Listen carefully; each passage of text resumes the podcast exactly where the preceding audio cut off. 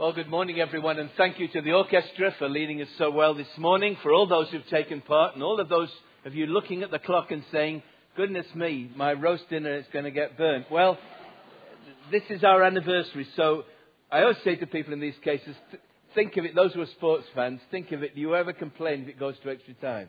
Uh, so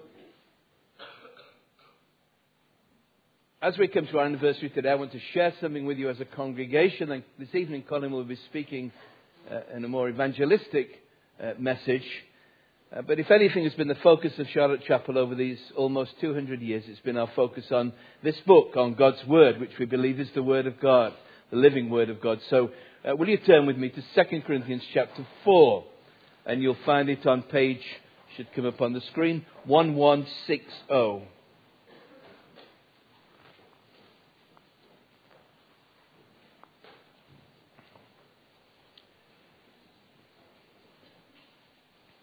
I just want to read the first 12 verses.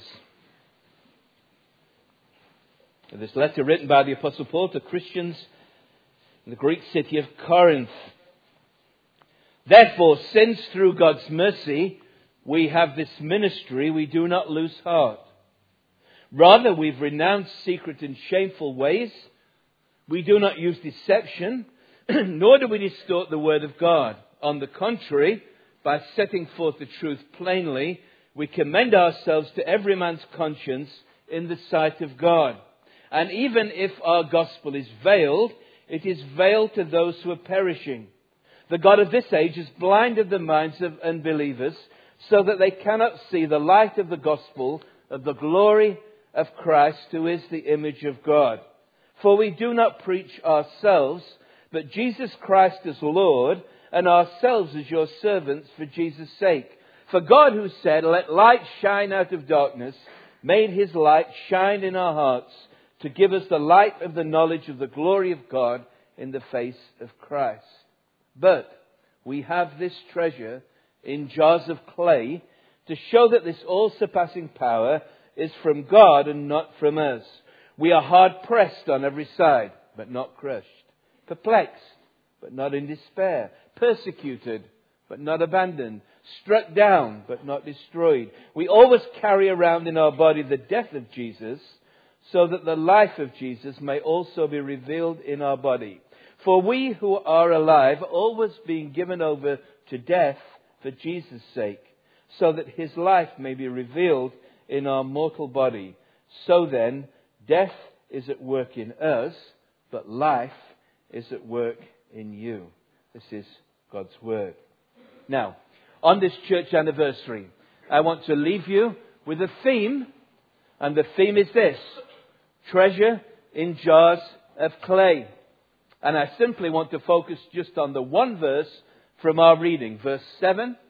But we have this treasure in jars of clay to show that this all surpassing power is from God and not from us. And I want to say, as preachers often do, three simple things about this verse. First of all, in this verse, we have a striking paradox. But we have this treasure in jars of clay to show that this all surpassing power is from God and not from us. Treasure in jars of clay. It's a striking paradox. In a British context, it's like putting the crown jewels in a cardboard box rather than an ornate casket or a beautiful display cabinet. Now, I brought along with me a clay pot, very cheap one. Got it from a garden centre. Unfortunately, I don't have any treasure to put in it. The nearest thing is my wife's jewellery, and she will tell you it doesn't exactly qualify. Uh, but even she would not put it in a clay pot, but in a jewellery box. See, treasure in jars of clay, two things that don't belong together normally. Rather than complementing one another, they contrast with one another. And notice what kind of contrast there is between them. First of all, there's a contrast in quality. Clay pots are made of clay, baked earth, cheap, easy to obtain. If you go to an archaeological dig, You will often find many shards of broken pottery scattered over the site. And interesting, though they are in providing clues to an ancient culture, they are of no intrinsic value. But treasure, well, that's a different thing. For discovering buried treasure is the stuff of dreams and fortunes. Not made of clay, of course, but of precious metals or precious stones. And that links in with another contrast, not only in quality, but also in beauty. Treasure is not just usually raw gold or raw silver or diamond or ruby. No, the metal has been extracted and refined. The precious stones are cut and polished. The two are brought together to make an object of great beauty and admiration. But a clay pot, well, it's hardly something of great beauty. Shaped though it may be by a potter, fired in a kiln, it's a mass produced object that's created to be used rather than admired. And that, of course, leads to a third contrast in quality and beauty, and thirdly, in durability. Because of the materials used, the skill of the craftsman who shapes it, treasure is made to last. That's why it can still be discovered and unearthed and admired centuries, even millennia after it's made.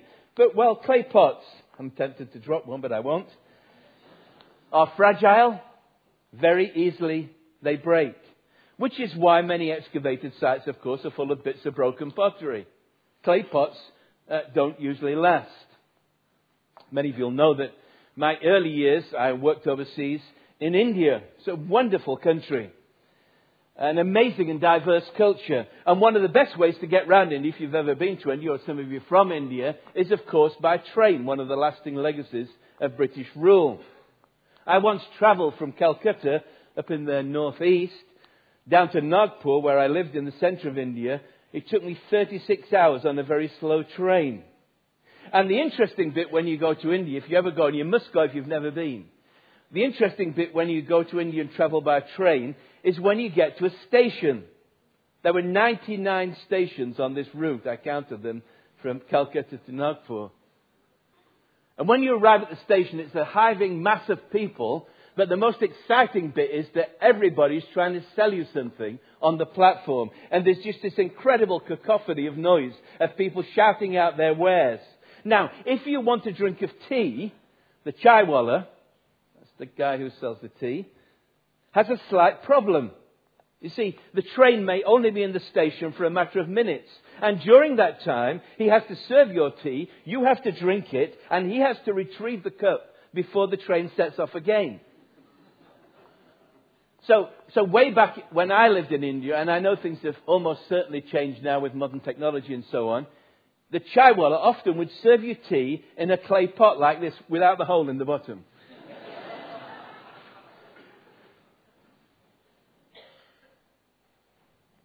And he didn't need to bother getting it back because they're cheap and disposable. So what did you do when you drank your tea? Well, there were no waste bins in those days. You chucked it out the window. So whenever you got to an Indian station, you could look along the line by the platform and it was just absolutely scattered with pieces of broken clay. But you wouldn't throw your treasure out the window, would you? Or keep it in a clay pot.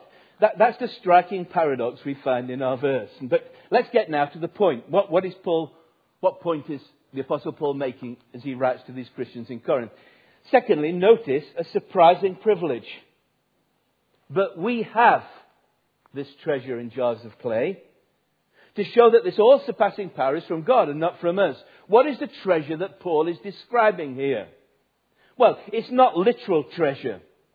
For contrary to what so-called super apostles said who'd come into the church in Corinth, and sadly some people still claim today, the apostle Paul and his fellow messengers had very little by way of material wealth. Later in this, uh, in chapter 6 in this letter, he speaks of them as poor yet making rich, having nothing yet possessing everything. No, the treasure he's talking about that Christians possess is not material treasure. It is like that treasure that Jesus spoke about in his Sermon on the Mount treasure in heaven. And specifically here in the context, if you look at it carefully, the verses we read, the treasure is the light of the gospel. It's the good news of God's love in Jesus, which is just described in verse 6, the verse before, verse 7.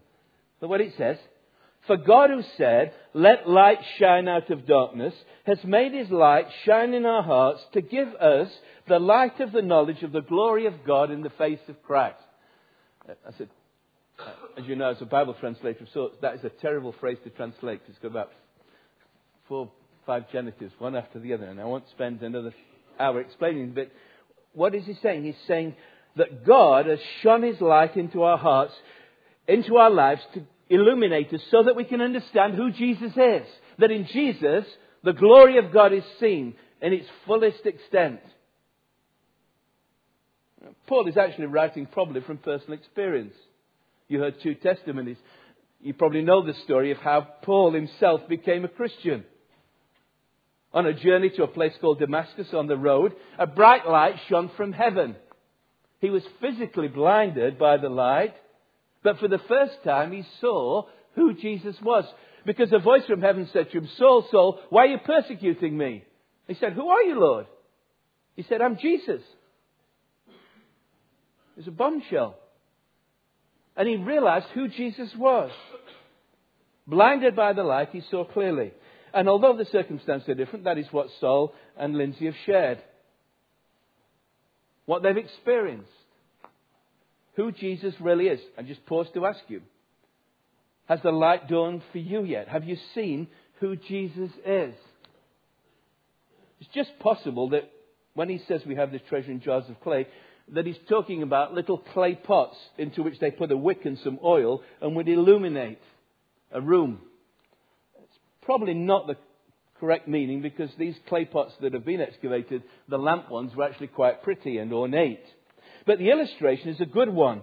For those who have received the light are meant to share the light. The light of the knowledge of Jesus is meant to irradiate their lives and illuminate the people around them. So if you look at the verse, uh, the beginning of this chapter that we read, he says, Therefore, since through God's mercy we have this ministry, and then he comes to verse 7 and he says, We have this treasure. God has placed his light in jars of clay so that people might see who Jesus is. So if the treasure is the light of the gospel, well, the jars of clay are obvious. The jars of clay refers to human beings. Poor, unworthy, frail, yet bearers of this treasure of the gospel. Now, whatever way you read it, it is an amazing privilege to be a bearer of the good news of Jesus Christ. But is it not also, if you stop to think about it for a minute, a surprising privilege? That's why I chose the word. A surprising privilege. Just think for a moment of the resources available to the Lord Almighty, the creator of heaven and earth. The one who made things simply by bringing them into being by speaking his word. Could he not have used a better container to carry the treasure of the gospel to the ends of the earth than jars of clay like you and me? How about laser lights in the sky, proclaiming the glory of his Son in unmistakable letters? You know, a million times the firework display at the end of the festival or New Year. But while the heavens declare the glory of God, Psalm 19, God has chosen to convey the glories of his Son Jesus through human vessels. Or could not God, at whose command myriads of angels stand ready to do his bidding, could he not have used them to convey the good news of what he has done through his son Jesus? Don't you think the nations of the world, let alone your next door neighbour or your colleague at work, would be more impressed to be touched by an angel than listen to your fumbling attempts to explain who Jesus is and live out the gospel in where he's placed you? Yet, though, though God does on occasion still use angels to point seekers who may often have no other means of knowledge, towards his son, they are not, and I want to suggest to you, they cannot be gospel messengers. Let me give you an example from the Bible, and then I'll give you an example from recent history. If you know the Bible, think of that remarkable event in human history, in the history of the church, that occurred and is recorded in Acts chapter 10. The gospel of Jesus had exploded in Jerusalem on the day of Pentecost. And all the new converts were Jews or people who were interested in Judaism. But in chapter 10, we find a Roman centurion coming to faith in Jesus.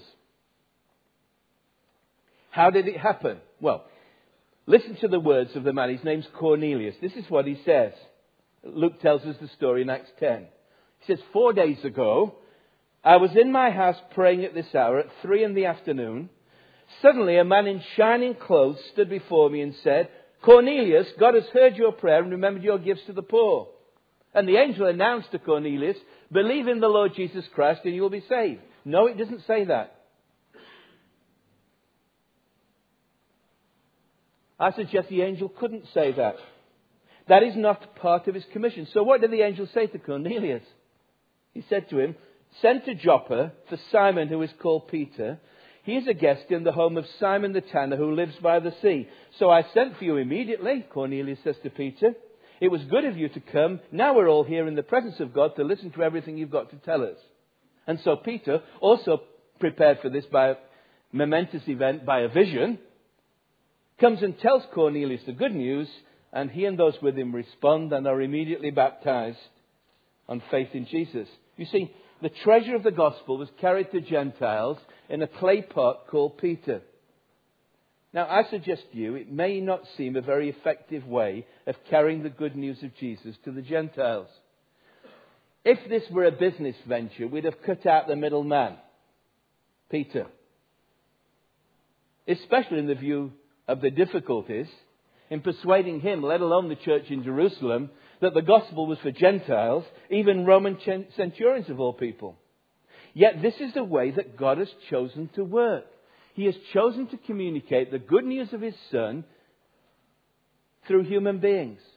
We have this treasure in jars of clay. And such is still the case today throughout the world. Let me relate to you a story. In fact, I'll update you on a story that I mentioned several years ago. It's a remarkable story. Timbuktu. You know where Timbuktu is? It's not a mythical place. It's actually in Mali in West Africa. Uh, it's the home of a world famous mosque and a university. It was a center for the spread of Islam in West Africa in the 15th and 16th centuries. And the Tamashek, or Tuareg, to give them the Arabic name, are a nomadic group of 700,000 people who navigate the desert region around Timbuktu. They are solidly Muslim, only a handful of Christians till recently. But one man, a young boy called Nuke, came to faith in Christ. And despite considerable opposition, he was once given poison which failed to kill him, continued in his faith, received training, became a pastor, and returned to his hometown of Timbuktu. He and his wife and a small group of believers, again despite opposition, continued to demonstrate the love of Christ by serving the most needy in the community, abandoned mothers and orphan children. But the going was still tough. The response was very small. And then something remarkable happened. It began to happen in that community. In March 1999, a highly esteemed army officer traveled from the desert to visit Nuke. And he told him something which Nuke had already heard. Hundreds of people in the desert region from that community had all seen a vision. A vision of a man hovering over the ground holding a book. It provoked great curiosity and wonder. Without being told, all of them identified the man as Jesus, since the Quran speaks about the return of Christ to earth. Uh, and visions are basic to Islamic belief, and interpreters of visions inspire considerable respect. Yet Nuke says when this army officer came to visit him, he was seriously afraid for his life. That's what he says. I was sincerely nervous. I just tried to keep calm and share what I know about the return of Jesus. He was then invited to talk about the return of Jesus on FM radio. This launched a Sunday evening broadcast. Eventually, an overwhelming desire for understanding grew in, into an interest in all the Bible has to say. Soon Nuke was teaching the gospel not only over the airwaves, but also in schools, hotels, offices, even Quranic schools and the Islamic University of Timbuktu. Nuke is amazed. What did the vision mean? The New Testament was about to be published after 10, 15 years of work, had been translated into the language, was about to be published, and God was preparing the way for this people group to receive the good news of the gospel of Jesus Christ. Yeah, visions were used, but clay pots, like a man called Nuke, to convey the message, to communicate the good news of Jesus. This is God's chosen means of making Christ known, of bringing good news. In another of his letters in Romans chapter 10, the Apostle Paul puts it like this Everyone who calls on the name of the Lord will be saved. How then can they call on the one they've not believed in? How can they believe in the one of whom they have not heard? How can they hear without someone preaching to them? How can they preach unless they are sent? As it is written, How beautiful are the feet of those who bring good news. This is our surprising privilege. We have this treasure in jars of clay. Now, on our anniversary, I speak to those of you who are committed to this local fellowship here in Charlotte Chapel, but also if you're a visitor, I'm sure it applies to your own church as well. Do we realize our privilege? If God has no other means, eh, put it another way, if God chooses no other means to share the gospel other than a human carrier, does that not place an awesome responsibility on us as individuals and as a church? A surprising privilege. A wonderful privilege. Maybe it's also an encouragement to you today. You may say to yourself, well, I can identify with this clay pot. That's me. Poor, unworthy, frail. And you are. But God has chosen you to give the surprising privilege, He's given you and me, if you know Christ, the surprising privilege of bearing the treasure of the gospel, however small a part you may think you play. But why does God choose to work in this way? Our verse gives us the answer. Striking paradox, a surprising privilege, finally a special purpose. But we have this treasure in jars of clay. Why? To show that this all surpassing power is from God and not from us. We looked at those three contrasts between clay, jars of clay, and treasure quality, beauty, durability. But now the Apostle Paul brings them all together and focuses on a key element between power and weakness, between divine power and human weakness. Here's how God chooses to work. The divine principle God uses is power in weakness. Notice two things. First of all, in our weakness, we experience God's power. In our weakness, we experience God's power. When we begin to think too much of ourselves, that we are treasure rather than jars of clay, we come to rely on our own resources and strength. But when we realize that we are weak jars of clay, it's then that we acknowledge that we need God's strength. It's then that we begin to experience God's power. And I simply ask you, as a pastor and also a fellow member, should we not be experiencing more of God's power in our fellowship? God's saving power. See, the, the greatest strength of Charlotte Chapel, I think, is its greatest weakness. There's too many people in church. So, what do you mean? Say, you come to this church and you look around and you say, wow, we're doing really well. It's full of people. All those young people, students, whatever it is. We're starting to think we're the treasure instead of the jars of clay. When did revival break out in Charlotte Chapel? When it was down to 30 members. It was about to close. Nobody had any misapprehension that they were the treasure, but they sought God and God blessed them. Now, I'm not saying empty the church and go away. What I'm saying is this that's also our blessing that God has blessed us, but to whom much is given, much is expected. And it's only when we realize our weakness that we experience God's power. And that is why God sometimes, in fact, often allows experiences of weakness personally and corporately so that we might experience His power. In the opening section of 2 Corinthians, in the opening chapter, uh, the Apostle Paul describes a near death experience he had. And he says it happened for a reason. Indeed, he said, in our hearts, we felt the sentence of death, but this happened that we might not rely on ourselves, but on God who raises the dead. See, how often we rely on ourselves until we find ourselves in a situation where relying on ourselves is not going to be enough to see us through. Maybe you're in that situation this morning. An experience of great weakness. And you wonder what God is doing. Can I simply suggest to you, and gently, because it may be very painful and hurtful, that God is allowing that experience in order that you might prove his power. See, the Apostle Paul is speaking here from personal experience. You remember that later in this letter, if you know the Bible well, he describes a really weakening experience that he had. He describes it as a thorn in my flesh. Three times he pleaded with God to take it away. I'm sure what he said to God was, Lord, this is weakening my ministry.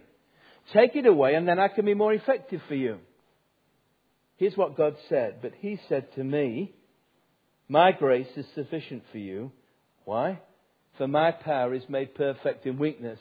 And a lesson well learned, the Apostle Paul says, Therefore, I will boast all the more gladly about my weaknesses so that Christ's power may rest on me. That is why, for Christ's sake, I delight in weaknesses, in insults, in hardships, in persecutions, in difficulties. Why? For when I am weak, then I am strong. I think it was Kenneth Taylor in the Living Bible who translated it, paraphrased it. God's, God's power shows at best in weak people. God's power shows at best in weak people. And this leads to a second thing, of course. The divine principle of power and weakness. In our weakness, we experience God's power. In our weakness, we display God's power. Why does God choose to convey the treasure of the gospel in jars of clay? So that people will focus on the treasure, not the jar of clay. In short, so that no one gets confused about which is the treasure and which is the jar of clay.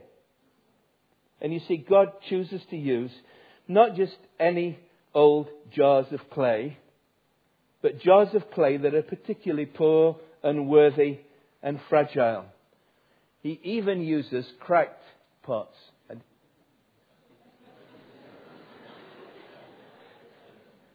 Not cracked pots, but cracked pots speaking about this some time ago in a missionary conference a couple of months ago. Folk were sharing afterwards, and one of them said, God uses crackpots like us so that the light has more space to shine through the cracks. Lovely thought, isn't it? See, God delights in using people who don't count much by the way of the world's standards. In fact, in his first letter to these Christians in Corinth, the Apostle Paul reminds them of this. He says, But God chose the foolish things of the world to shame the wise. God chose the weak things of the world to shame the strong. He chose the lowly things of this world, the despised things, things that are not, to nullify the things that are. Why? So that no one may boast before him. So the result, of course, is this.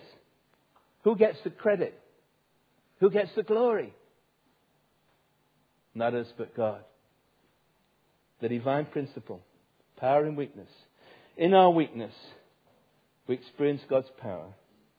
In our weakness, we display God's power so that the glory goes to Him and not to us. On our anniversary, our focus should be entirely not on the jars of clay, but on the treasure and on God Himself. To God be the glory, great things He has done. Not we have done. And as God works through our weakness, people see where the real power lies. Not in us, but in God. And people are then drawn to the light, like moths to the flame, and transformed by the gospel, which is the power of God for the salvation of everyone who believes. Let me conclude with something I've used before. It's worth repeating in this context. Listen carefully, and I'm almost through. Two minutes. It's an imaginary report sent by a management consultancy company. Here's what it says. Thank you for submitting the resumes of the 12 men you have picked for leadership positions in your new organization. All of them have now taken our tests. We've arranged personal interviews for each one of them with our psychologist and vocational aptitude consultant. It is the staff opinion that most of your nominees are lacking in background education and vocational aptitude for the kind of enterprise you are undertaking. Simon Peter is emotionally unstable and given to fits of temper. Andrew has absolutely no qualities of leadership. The two brothers, James and John, the sons of Zebedee, place personal interest above company loyalty. Thomas demonstrates a questioning attitude that would tend to undermine morale. We feel that it is our duty to tell you that Matthew has been blacklisted by the Greater Jerusalem Better Business Bureau. James, the son of Alphaeus, and Simon the Zealot have radical leanings and both registered high on the manic depressive scale. One of the candidates, however, shows great potential. He's a man of ability and resourcefulness, meets people well, has a keen business mind, has contacts in high places. He is highly motivated, ambitious, and responsible. We recommend Judas Iscariot as your controller and right hand man. All the other profiles are self explanatory. We wish you every success in your new venture. All the rest, as they say, is history. A history that God continues to repeat as He places His treasure in jars of clay. We have this treasure in jars of clay to show that the all surpassing power belongs to God, not to us. To God be the glory. Let's pray together.